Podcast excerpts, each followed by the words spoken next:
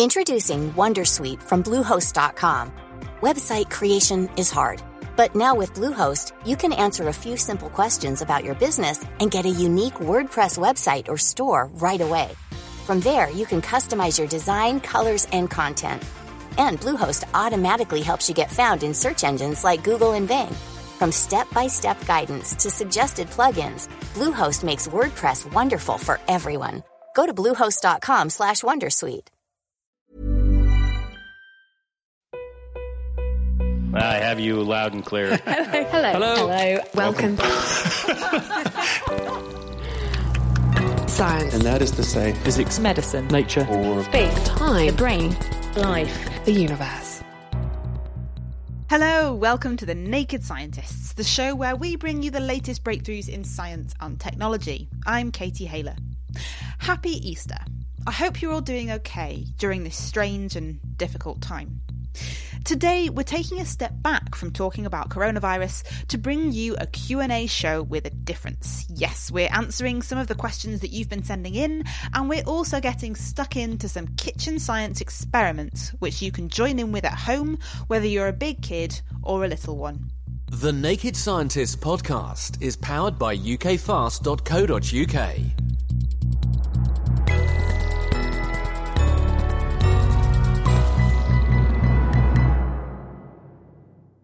Hello, I'm Adam Murphy from the Naked Scientist team. I have been stuck inside all week, and I imagine that a lot of you are stuck inside all week. So let's see what science we can do in our kitchens. I'm in my kitchen now, and I am joined remotely by Dave Ansell. Hi, Dave. Hello. I'm also in my kitchen, surprisingly enough. We have a load of exciting demos for you to do today.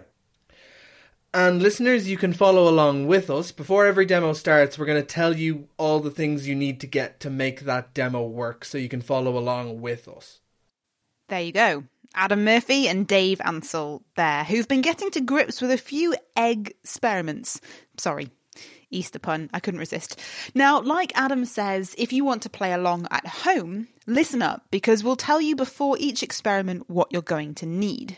For the first experiment, here's what you'll need. Something rusty, some sandpaper, and a store card, maybe an old credit card, which you really don't need anymore. Something with a magnetic strip along the top of it. And you can find out what you'll be doing with those bits and bobs later on. It's time for our first listener question sent in by listener Paul. What is the best way of preserving information for perpetuity? Hmm. Well, Colin Johnson from the University of Nottingham has been pondering this one for us.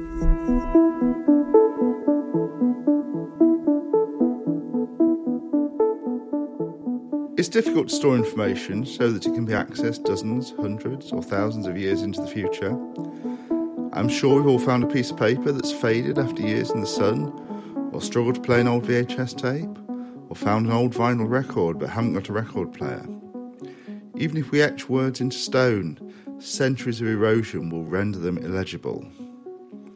Already, a lot of VHS tapes are unwatchable. CDs and DVDs, once touted as indestructible, might not last our lifetimes. Even if physical media survive, the machines might not. Some early video games cannot be played anymore because the consoles no longer work.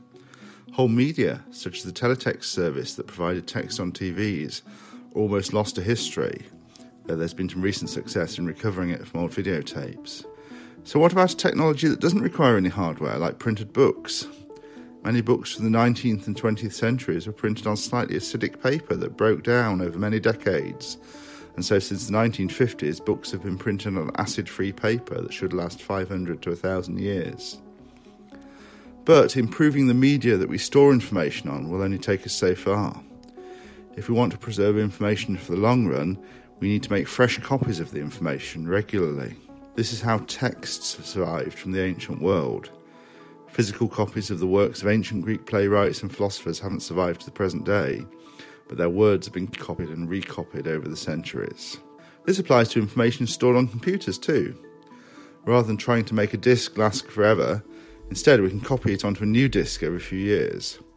That will keep the information around indefinitely, as long as we don't encode it in a way that relies on an obscure piece of software to play it back. This gets even harder in an era where information is distributed across the internet. One document might survive, but its links to other documents won't. In 2017, the Canadian Supreme Court realised that many of its recent judgments referred to information on the websites that had since vanished, and so now a copy of the sites are archived along with the judgments. What about really long term storage of information? What if we need to store information that might outlive the English language or the collapse of civilization? This is, for example, a challenge for scientists who are storing nuclear waste that will be around for millennia. Rather than relying on text or any kind of culturally specific image, such as a warning triangle, instead they have to think about the fundamentals of how we communicate ideas, resorting to basic pictograms and thinking about how a civilization thousands of years hence might interpret or misinterpret that message. So it depends on how you want to store the information for.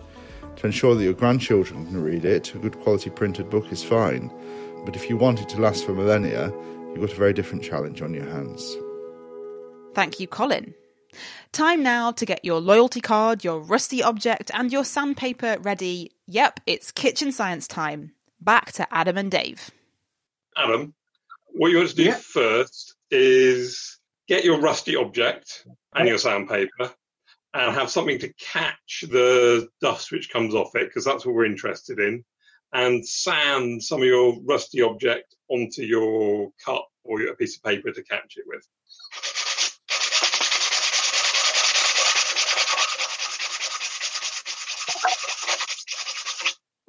So I've got an old barbecue, a very sort of small round barbecue thing, which is very, very rusty, which has been sitting in my garden for yonks. And uh, just a piece of sandpaper, which I picked out of the shed. And I'm just sanding to produce a nice, fine dust, basically.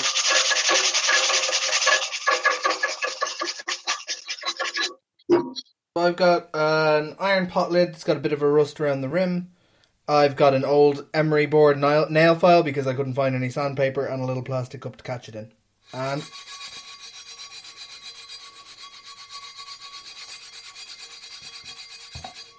so now I have my plastic cup in front of me, and it is full of a ready orange powder, which is the powdered rust. What do I do with it now, Dave? Put it onto the magnetic strip of your card fairly liberally and just kind of cover the magnetic strip with the rust powder. Ideally, you want the finer rather than the really coarse powder, and just spread it on Okay. so the whole of that strip is covered. Okay, so I've got the card and I've got the cup full of the rust powder, and I'm just going to start tapping it out gently so I don't cover the entire house in rust. And then once you've got it covered, just sort of gently tap the card so the rust falls off. Okay, so I've got something on this, What can you see? and what I've got is that the rust particles have formed kind of in stripes, like you get on the back of a barcode packaging, like just loads of little stripes where there's rust and stripes where there's not. That's brilliant. Uh, it turns out it doesn't work in with every card, so you may have to try two or three until you get one which works. Yeah, this is the newest one I have. yeah, they do tend to die after a while. Adam's one is working better than mine. I can see some stripes, but it's uh, only in one corner of my card. But there are definitely some stripes on there. So what you're seeing is the magnetic strip is, as the name would imply, is magnetic, and it stores information by basically having strips which are magnetic one way and magnetic the other way, and other bits which aren't magnetic at all. What you're seeing is that the magnetic rust particles are only sticking to the parts which are magnetic, so you can visualize that magnetic barcode with your eyes. And then, how would a card reader read any information off of that barcode type thing then? If you move a magnet near a coil of wire, you basically create a little tiny generator um, and you generate a voltage in that coil of wire. So there's a coil of wire in the magnetic barcode reader, and as you pull the strip past it, it induces little tiny um, voltages in that coil of wire, which some electronics and the computer can read. As I think what's normally stored on there is a number on the front of the card. And then, is this the best way to store information, or is it just a good way to store information? What is the best way? It well, there's depends what you mean by best. It's uh, quite a retro way of storing information. It's the same technology as cassette tapes for the older members of the audience, or VHS um, videotapes. All use the same kind of magnetic storage of data, which are now having issues because uh, after 30 or 40 years, the tape starts to degrade and the rust falls off the tape, and so it stops being able to store information.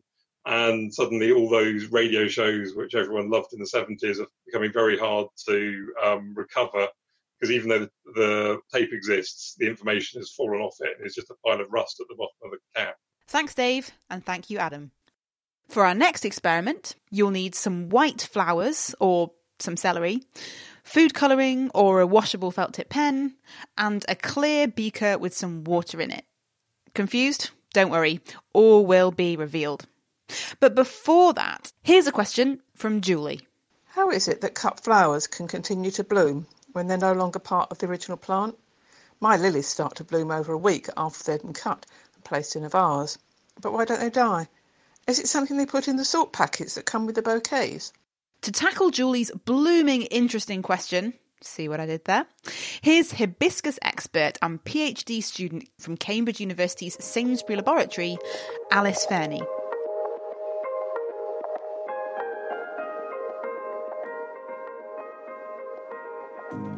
Flowers, they are the reproductive structures of a plant and they open for pollination and to produce seeds. Most cut flowers won't produce seeds, and that's because they lack the energy that comes from their now detached roots. But cut flowers do open. The answer to the incredible act of blooming is in the mechanisms of flower opening. And we'll come on to those mechanisms shortly, but there are already a few clues in Julie's question. The lilies are in a vase of water, and the bouquet was accompanied by what she referred to as the little salt sachet or packet. Alice says that for most flower species, opening and movement depends primarily on cell growth, elongation, and expansion, and it's influenced by internal as well as external environments. Petal cell growth, elongation, and expansion in turn depend on inputs, mainly water and heat. Remember, Julie's vase was filled with water? Well, how about trying an experiment at home? Split your cut flowers between vases, with and without water, and with and without the sun. Does this change how they open?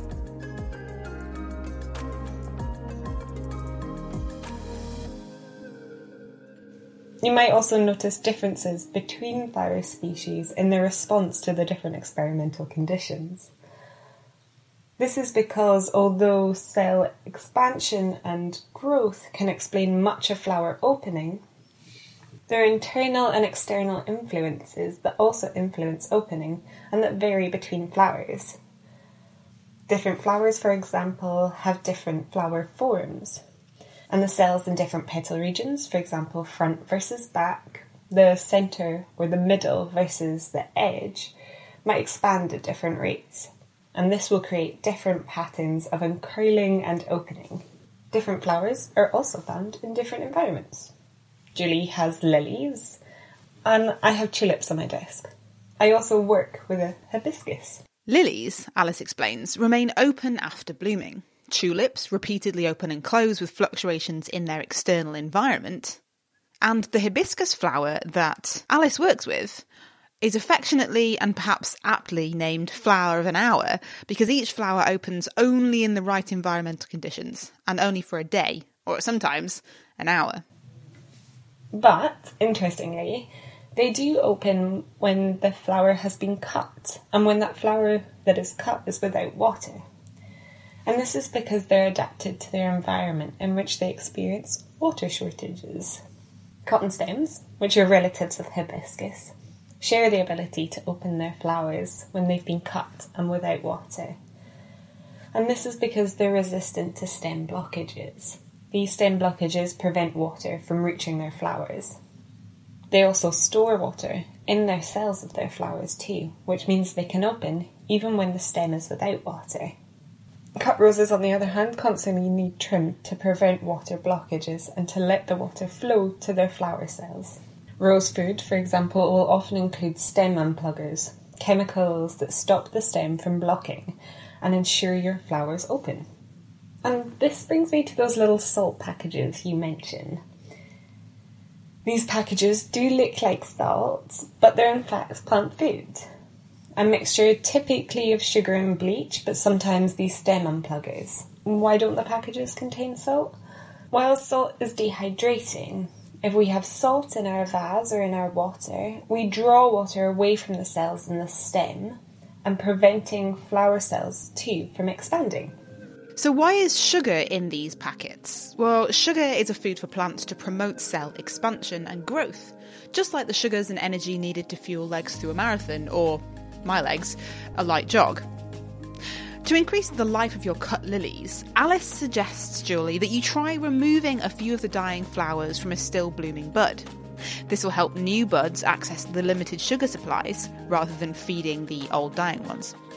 So, in the packets of so called plant food you get with a bunch of flowers, there's sugar, chemicals to prevent the stems getting plugged up, and bleach. Why is there bleach? Well, bleach also helps with floral longevity by keeping the cut stems clean and preventing bacterial growth. You could experiment at home. Add salt or sugar to your vase. Are there other nutrients that plants need to grow? Do they need hormones like us? You can even visualize water movement within the stems. Just add a couple of droplets of food colouring to your vase, either with freshly cut flowers, old flowers, stems, or stems that have been sealed at the base with Vaseline that mimics a stem blockage. Thank you, Alice. And there are even more things that can influence flower opening, like hormones, genes, and the plant cell wall, but those might be topics for next time. And it's funny Alice mentioned experimenting with plants at home because that's just what Dave Ansell and Adam Murphy have been getting up to. This demo, what you want is ideally some nice, fresh carnations or something with nice big white petals, which is just coming into bloom and is really um, enthusiastic. However, it's a bit hard to get hold of at the moment. So, what I've got is some slightly ill looking daisies and some very ill looking celery. I didn't want to go off and steal my neighbour's flowers, so all I have is uh, some celery and you also want a little bit of water in a cup or a glass and something to colour that water with. So either some food colouring or maybe an old felt pen, which isn't completely dead, washable felt pens you can pull the sponge in the back out of and get the ink out of it. If you are opening up a felt pen, be very careful, especially the ones designed for younger children are incredibly hard to open. So get an adult to do that. Okay, so I've got a jar and I'm going to fill that up with water. I'll do the same. And then you want to colour it with food colouring or some ink. So it's fairly dark, not completely opaque. You don't want it so much ink in there that it's kind of syrupy, but you want it so it's definitely very strongly coloured. I'm going to open this bottle of red food colouring that I have. It's a very dark red food colouring. And I'm going to just open it up and then pour in. And now I have a jar of dark red liquid which looks very suspect. I've just taken the sponge out of the back of a child's felt pen and I'm just squeezing the ink out of it into the water. So I'm getting some really deep purple water. Uh, I'm not 100% sure which of these is going to work best, but we can both try one and see which is the best way of colouring the water. Okay, so mix in that ink or food colouring, and I now have very purple fingers. So now we want to treat your flowers or the celery as if it was normal cut flowers. So you want to cut them um, probably diagonally, put them into the water, and then leave them for a while. I've got my sharp knife, and if you are doing this at home, please remember to have a grown up with you while you do this. And I'm cutting the bottom of my celery. And now I have freshly cut celery, and this goes in the jar, Dave, yes?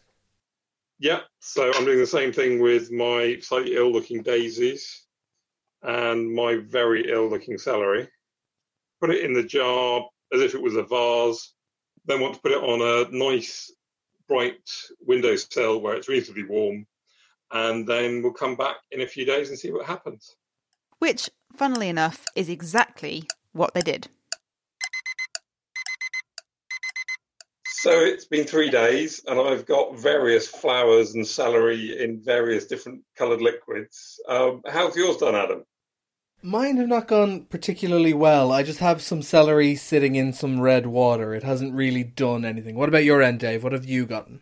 So I've got one which is basically exactly the same as yours, which is just some celery sitting in some red water, and I've got some daisies sitting in some blue water, which have done virtually nothing. I think both of these were in food colouring. That's what you used, wasn't it? It was indeed red food colouring. However, the one I used in ink from a felt pen has worked really nicely. The leaves are all nice and purple. It looks like almost a different breed of celery. Why has one worked and one not worked? So I think this was a mistake I made, which was um, that food colouring has changed since I was a child.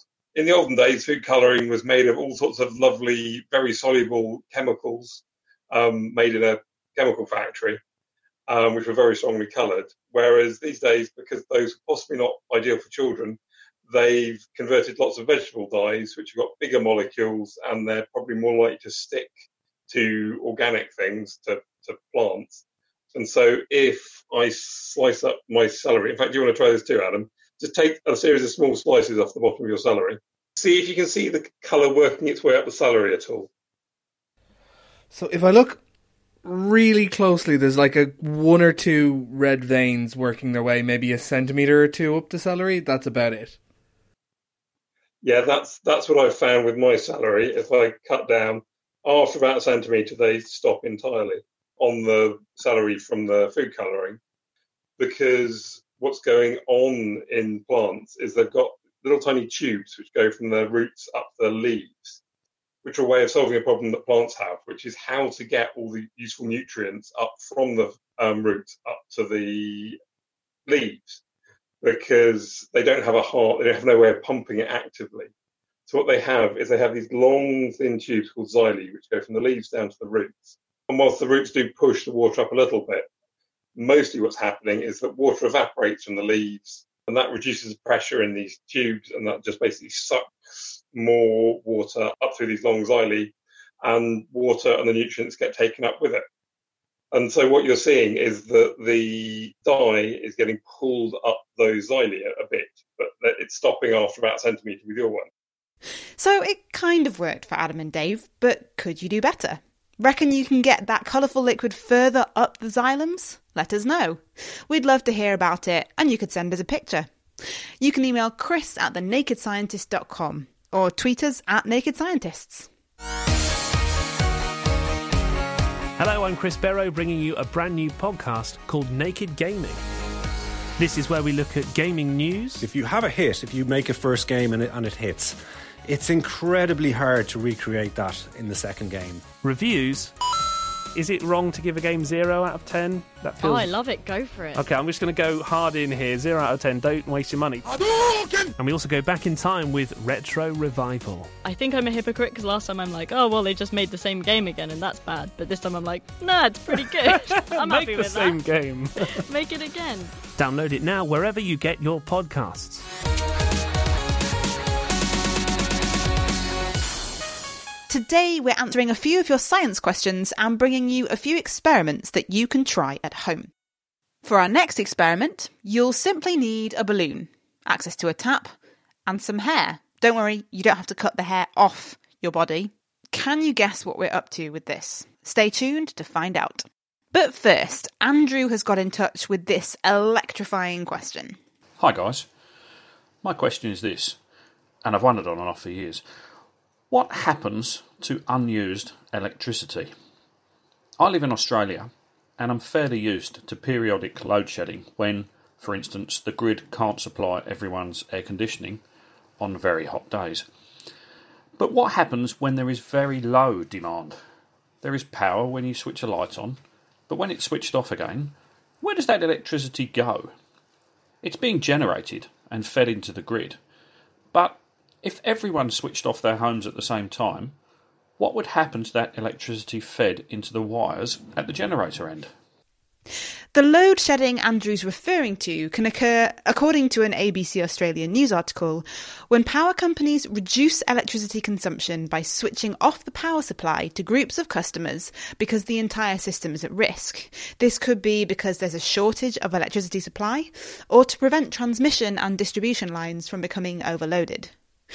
To illuminate the answer to Andrew's question, here's energy industry specialist and now energy storage PhD researcher Rachel Lee from Sheffield University.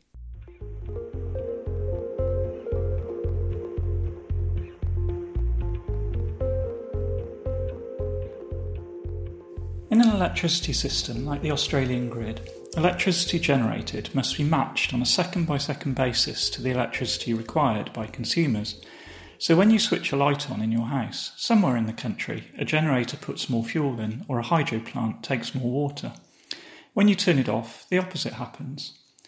Electricity is generated and transmitted as alternating current or AC, meaning that it comes to your house as a wave that's constantly cycling from positive to negative and back again. How quickly that happens depends on the speed the generators are turning. In Australia and many parts of the world, we aim to have 50 of those cycles every second. We call that the frequency in hertz, so that's the 50 hertz you may have heard of. The operator of the network detects the change in load by change in that frequency. If the demand exceeds supply, the generators will slow down, just like your car going up a hill, and the frequency falls, and vice versa. Of course, with just a light, the extra electricity required is so small compared to the total supply that it is lost in all the other things being turned on and off. But when the changes in load are large, for example, when people get home at 5 to 6 pm and all turn on their air conditioners, the system frequency will start to fall. Some generators will automatically start increasing output to bring the frequency back to 50 Hz, but in some cases, the system operator may request additional plant to start. If there isn't enough plant available, then that is when load shedding could happen, However, load shedding is often also the result of high demands locally in the system when the wires and transformers supplying your area get overloaded. If everyone switched off at the same time, then the system frequency would rise very rapidly. Plants and automatic frequency control would quickly reduce their output.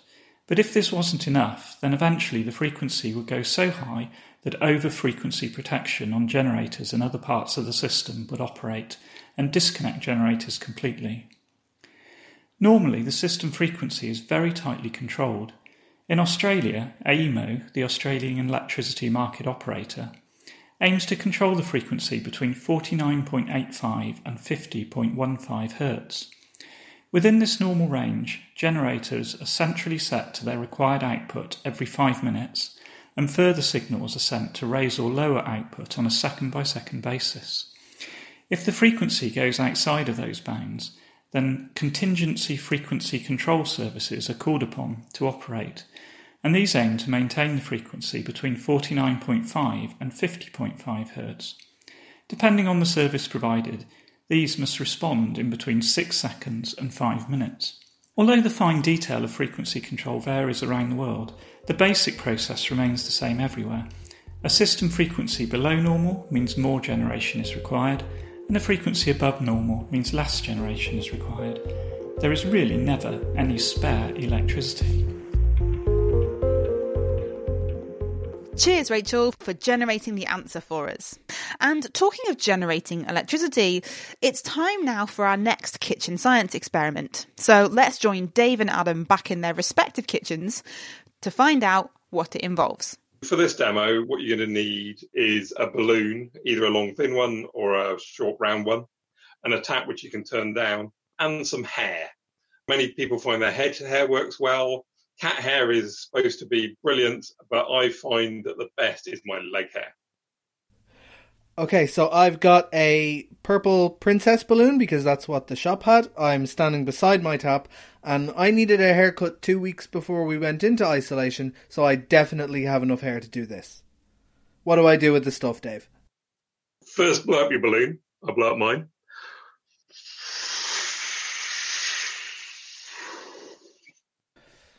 Okay, I've got my balloon all blown up. Now, what do I do with this?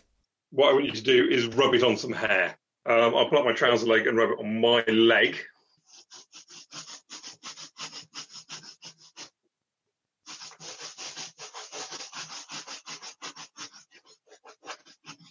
Okay, just rubbing this on my head hair now.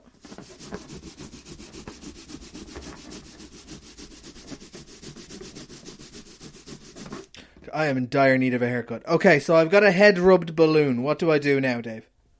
So, did you notice anything odd happening as you were rubbing it? Yeah, my hair is standing on end now.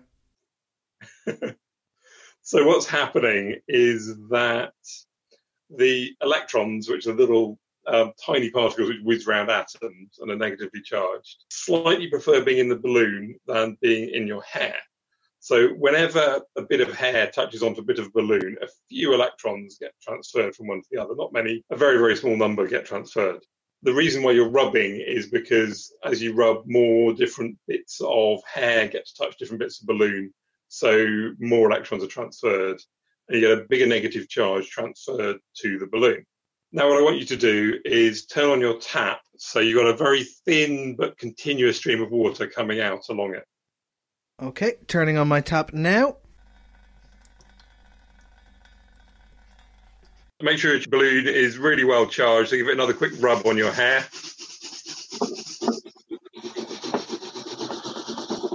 And then move the bit of the balloon which you've charged up close to that stream of water. Okay, so when I bring the balloon near the water, it starts to pull the stream of water towards it like they were magnets coming together. Totally. What happened with your hair is uh, earlier is that um, your balloon was becoming negatively charged and your hair was becoming positively charged because it, it lost its negative charge, and positive attracts negative. So your hair was attracted to the balloon. But with the stream of water, the stream of water isn't positively charged. But when you put the balloon near it, it will tend to repel any negative charge, and the electrons tend to be able to move more easily than the central nuclei of the atoms, the positive nuclei of the atoms. So negative charge, some electrons will get pushed away from the balloon, leaving positive charge near it, which attracts it. So the stream of water is attracted to the balloon. And also, I've just noticed that if you bring the balloon near a very, very slow stream of water, you hear a kind of cricket, that's a little kind of crinkling noise. This is because the stream of water is actually breaking up and little droplets of water are hitting the balloon. And because these droplets of water are the, coming from the side nearest the balloon, they tend to be positively charged. This tends to kill the charge on your balloon very quickly. And so the effect gets weaker and weaker over time. So, is this how we could store electricity then, Dave? This is probably the only way we can store electricity directly you have an object which, a large object which will accept um, some charge and it will charge up. As it does that, the voltage will increase. And then you can release that energy quickly and do something useful with it. The obvious example is if you get really charged up by walking along, I know, a strange plastic floor, uh, and then you touch something else or somebody else, you often get a little spark, a little shock. And that's the electrical energy which has been stored on your body being released through your finger. And causing a little bit of pain. This is a tiny amount of energy, so it's not going to be at all significant compared to national grid, or for example, unless you design your objects so they can store a huge amount of charge. And uh, the electronic component which is designed to do this is called a capacitor. And big banks of capacitors can store a significant amount of energy, but not really a useful amount of energy still. They're, they're useful for things like smoothing electrical signals, but you couldn't drive a car on it for very long. So we won't be hooking hot air balloons up to the grid anytime soon. Yeah, no, um, we're not going to be using hot air balloons. No, I mean even the really extreme example, which of this effect, which is lightning, although it's really impressive the time it happens, and you get sort of millions of volts and millions of amps going along. It happens for such a small portion of time that actually the amount of energy produced is not really very useful to us. But getting your hair to stand up is pretty fun, nonetheless. Thanks, Dave, and thank you, Adam. The Naked Scientists podcast is produced in association with Spitfire, cost effective voice, internet, and IP engineering services for UK businesses. Find out how Spitfire can empower your company at spitfire.co.uk. Music in the program is sponsored by Epidemic Sound, perfect music for audio and video productions. This week it's a Q&A show. We're answering some of the questions you've been sending in, plus we're doing a few experiments that you can follow along with at home. As it's Easter time, we couldn't resist the lure of an egg experiment pun with the next demo. Sorry. If you want to follow along, you'll simply need an egg, a lidded jar, some vinegar, and some patience. But before that, here's another listener question. Hello, I'm Amelia and I'm 12. And my excellent question for Easter is How do chicken eggs get fertilised when there's a shell around them? Thank you, Amelia. And to crack open the science of chicken development for you, here's postdoctoral researcher at King's College London and the Francis Crick Institute, Afnan Azizi, who, by day, works on early mammalian brain development.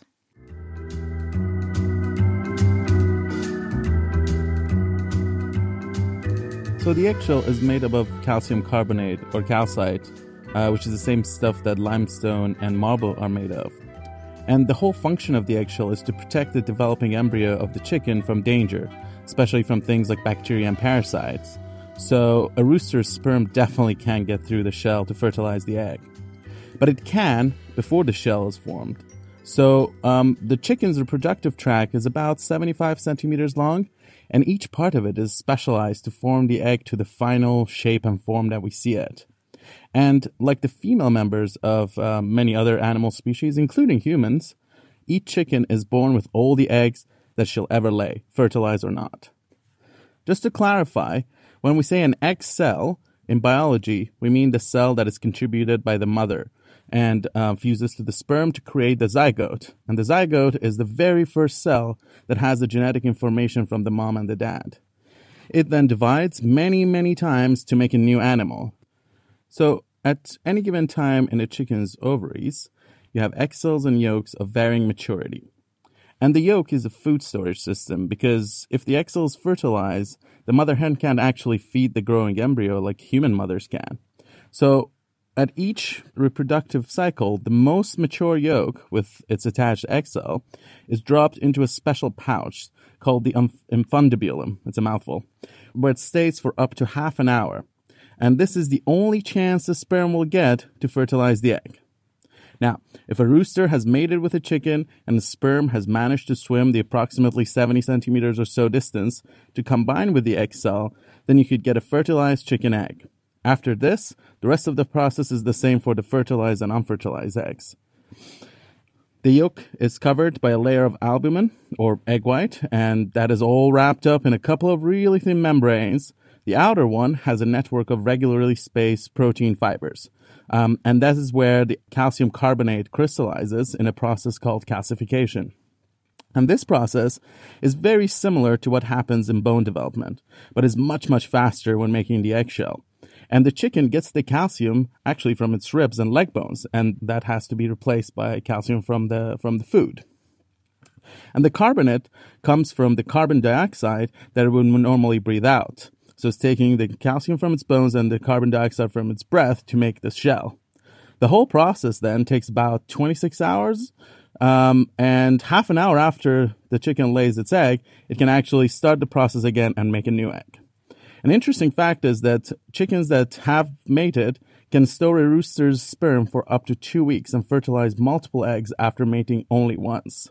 Now, it's good to know that majority of eggs we get from supermarkets and grocery stores aren't fertilized because the farmers limit mating of egg laying chickens. But even if the egg were fertilized, we need an optimal temperature of 37 degrees Celsius to grow, and anything below room temperature would completely stop its development. So it's very unlikely to get a fertilized egg from most commercial sources. And even if one does make it to your kitchen, it is very unlikely to develop unless you put it in an incubator. Thanks, Afnan, for that excellent answer.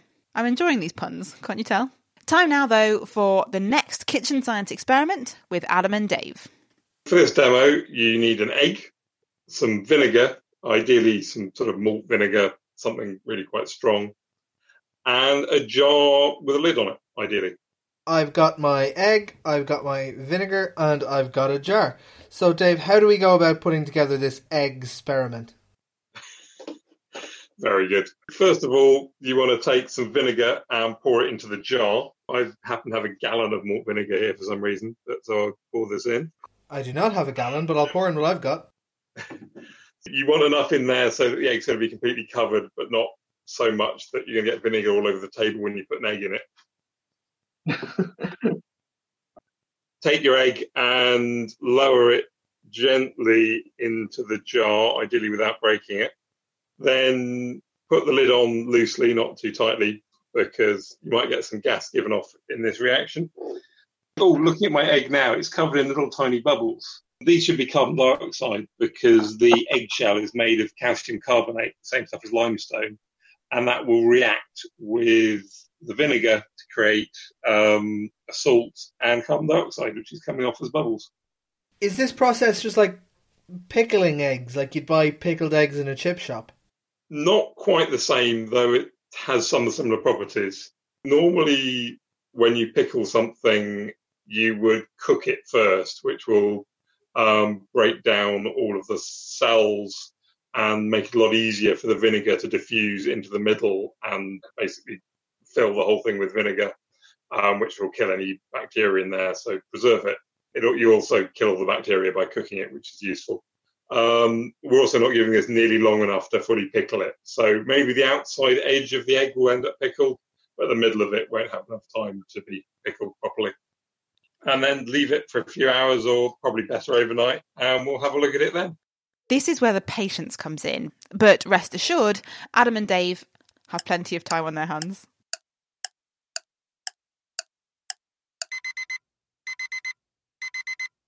Right, so it has been three days roughly since I put my egg in a jar of vinegar, and unfortunately, my egg has lost integrity and there's now just a fairly disgusting puddle sitting in a jar.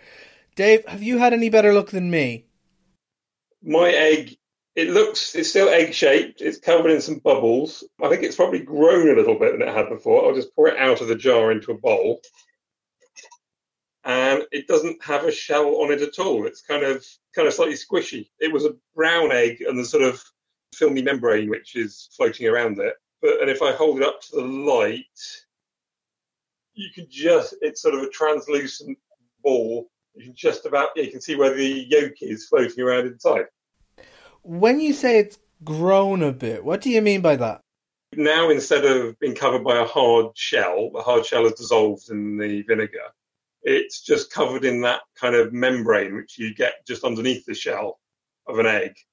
And that's kind of rubbery. And so I think what's happened is that osmosis, there's a process called osmosis, which means liquid can will tend to go from less concentrated areas to more concentrated areas. So some water's moved into the egg and it's swelled up slightly. So it feels taut inside. It's very, very rigid like a full balloon. Yeah, it basically feels like a balloon full of egg. So what's actually happened to it? Why has it turned from an egg to a balloon full of egg? The balloon was all, always inside the egg. It's that membrane which you find if you open if you're eating a boiled, boiled egg and it tends to stick inside the shell. But the vinegar has just dissolved away the hard shell, leaving that membrane, and it swelled up a bit um, due to osmosis. And then, do you have any ideas about why yours worked well and mine disintegrated? Did you use a very cheap egg, Adam? It, it wasn't. It wasn't top shelf. Let's put it that way. My guess is that whereas mine was actually quite a good quality free range egg, my guess is that large healthy chickens will probably have more resources to spare to make a nice big strong membrane around the outside of their eggs, whereas slightly unhealthy um, battery chickens probably put less effort into it, and so the eggs are less robust. It's definitely true of the thickness of the shell, so I don't see why it wouldn't be true of the membrane as well. Would you be willing to eat this egg?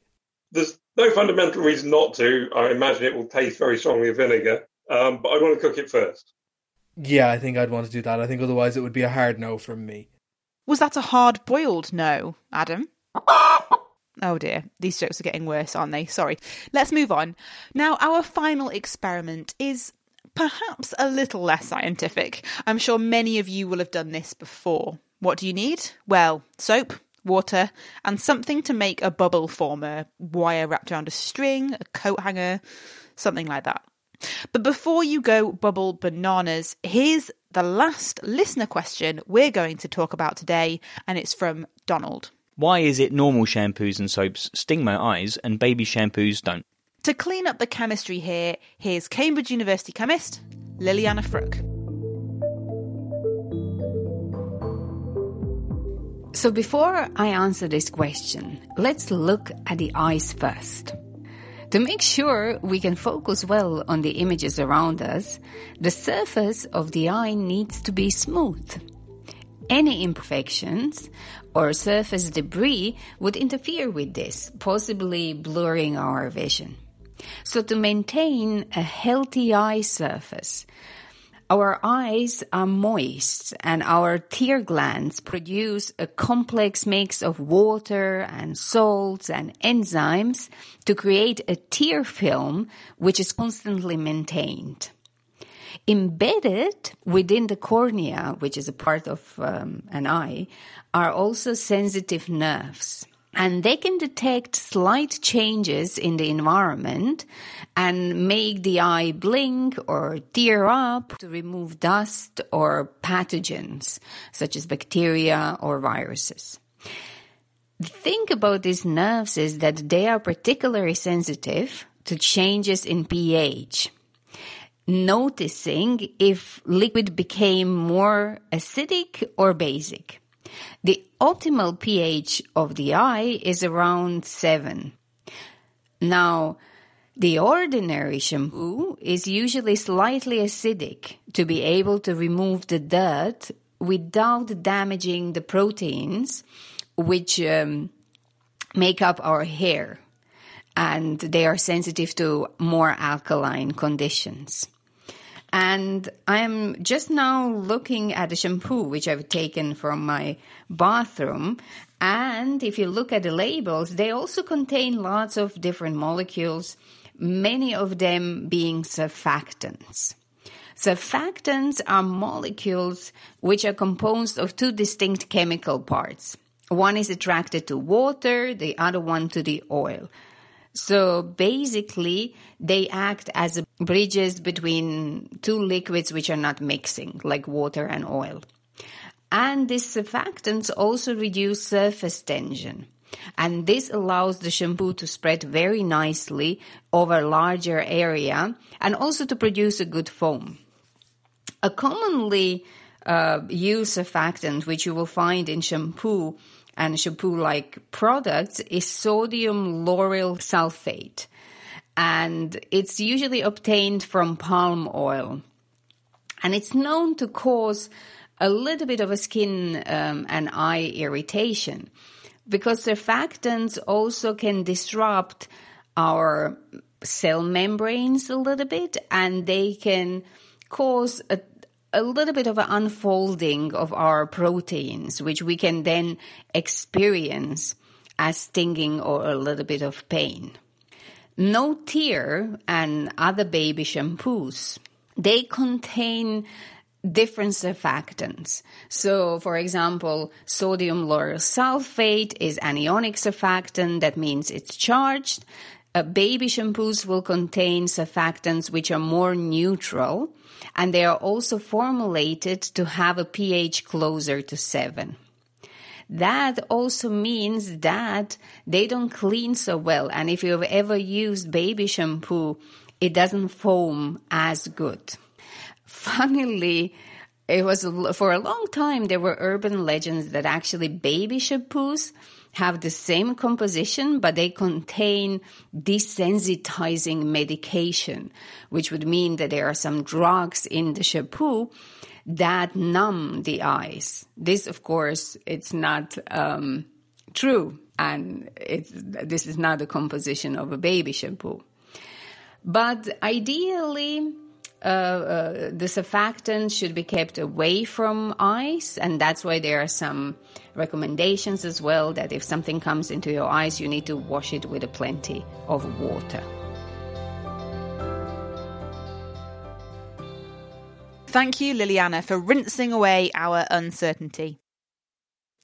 Time now for our last experiment, one suitable for big kids and little kids alike. Over to Dave and Adam. You want some bubble mixture. If you've got some in a pot which comes made commercially, that will work fine. You can also just use washing up liquid and water. It'll work better if you live in a hard water area like most of East Anglia, where we are here. Um, either if you use deionized water, like you'd use put into a battery for a car, or even just using some natural spring water from somewhere in Scotland with nice soft water. And adding a little glycerin as well will make the bubble mix bubbles last longer. You also want some something to make bubble formers with, so maybe some wire or some pipe cleaners. Using wire, you also want some string to wrap around it to basically make your own pipe cleaners. I didn't have any commercial bubble mixture, so I've gotten a little bit of water and I've put in quite a lot of washing up liquid into that. And in terms of former, I've just got a coat hanger that I've folded into a few loops. That'll work. For complicated reasons, I have a gallon of bubble mixture which was in my shed, so I'm going to use that. Um, and I've got some wire with some string wrapped around it to make formers. I'm going to pour my bubble mixture into a jug, which is making it really nice and bubbly. And now we can make some bubbles. Yeah, this one is just fun. I've been standing here blowing bubbles. Oh, that's a really nice bubble. So I've got kind of a little loop here, and I found that it's not good at blowing big bubbles, but what it will do is blow a load of smaller ones, which is fun. I've got a pear shaped loop of wire with string wrapped around it. The string basically just holds the bubble mixture and stops the film drying out. And it's about six centimeters long and three centimeters wide. Uh, if I blow a bubble with it, they're coming out at maybe seven or eight centimeters across. I was impressed. Turns out that this bubble mixture is pretty good. Well, that one was almost about 15 centimeters. Okay, okay, stop showing off. Where's the science in all of this? Something to notice is that although your your blow your the, the loop which you're blowing with probably isn't a circle, all the bubbles very quickly turn into a, a ball shape, a sphere. So this film, although it reduces the surface tension of water, the surface tension is basically water is the surface of water doesn't like being a surface. It tries to get as small as possible. So although the detergent reduces this surface tension, it doesn't take it away entirely. And you can show this if you happen to make a, a former and you get an extra piece of string down the middle. So and you pull it out so there's a film on both sides of the piece of string. If you pop the bubble on one side of the string, the string is pulled across in the other direction because the film is trying to shrink and get as small as it possibly can. And the shape, which can, for a certain volume, which is the smallest possible, has the smallest possible surface area, is a sphere. So bubbles always try and form spheres, unless you get more than one bubble touching, when you can get other interesting effects. And it is also fun as well. so, Dave, if the bubbles are more stable and they pull themselves into spheres. Why do they just pop in the air after a while? As soon as the, there's a hole in the bubble, it will pop because it's trying to shrink as quickly as possible. I mean, just like a balloon, and any hole will make it pop. Now, there's various ways of making holes. The traditional one is that you poke it with your finger and it goes pop, or it hits the floor and it um, and it makes a break, and the rest of the bubble collapses. But in ideal conditions, the two things which will cause it to fail: one is the water in it slowly evaporates, and you eventually end up with no water in some part of the film, and then it will go pop. The other effect is that there is a little gap between the two layers of detergent in the film and the water will tend to flow down this gap.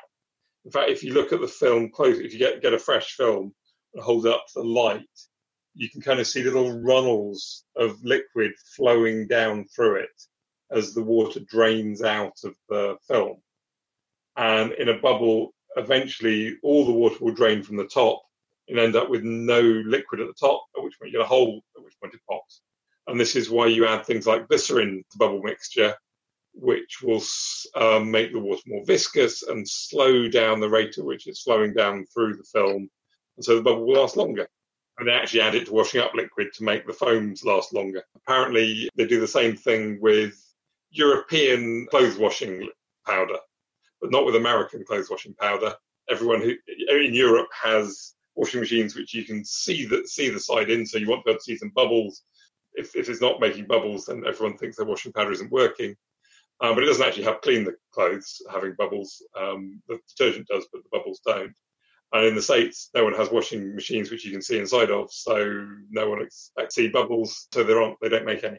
And of course, if you're stuck inside as well, this is a fun way to entertain all the kids. I mean, I'm a 31 year old kid and it's entertaining me. Very glad to hear it, Adam. Now I know what to get you for your next birthday. We'd love to see how big a bubble you can get. Let us know. You could send us a photo at Naked Scientists on Twitter and Facebook, and we're even on Instagram. And that's all we've got time for this week. A big thank you to Dave Ansell and Adam Murphy for experimenting in their kitchens. I hope it's inspired you to do a bit of kitchen science in your own home too. Thanks to our contributing scientists this week. You heard from Colin Johnson, Ljiljana Fruk, Alice Fairnie, Afnan Azizi, and Rachel Lee. And thank you to you for listening and sending in your questions. If you've got a biological brainbuster or a chemical query, you can send it in. nakedscientist.com slash question, or you can email chris at thenakedscientist.com, or you can catch us on social media. We're at Naked Scientists. Next week, we're taking you on a voyage of discovery using only the view outside your window. From cloud spotting to bird watching to stargazing, you're never going to see the sky in the same way again. The Naked Scientist comes to you from Cambridge University and it's sponsored by Rolls Royce. I'm Katie Haylor. Thank you so much for listening. Until next time, goodbye.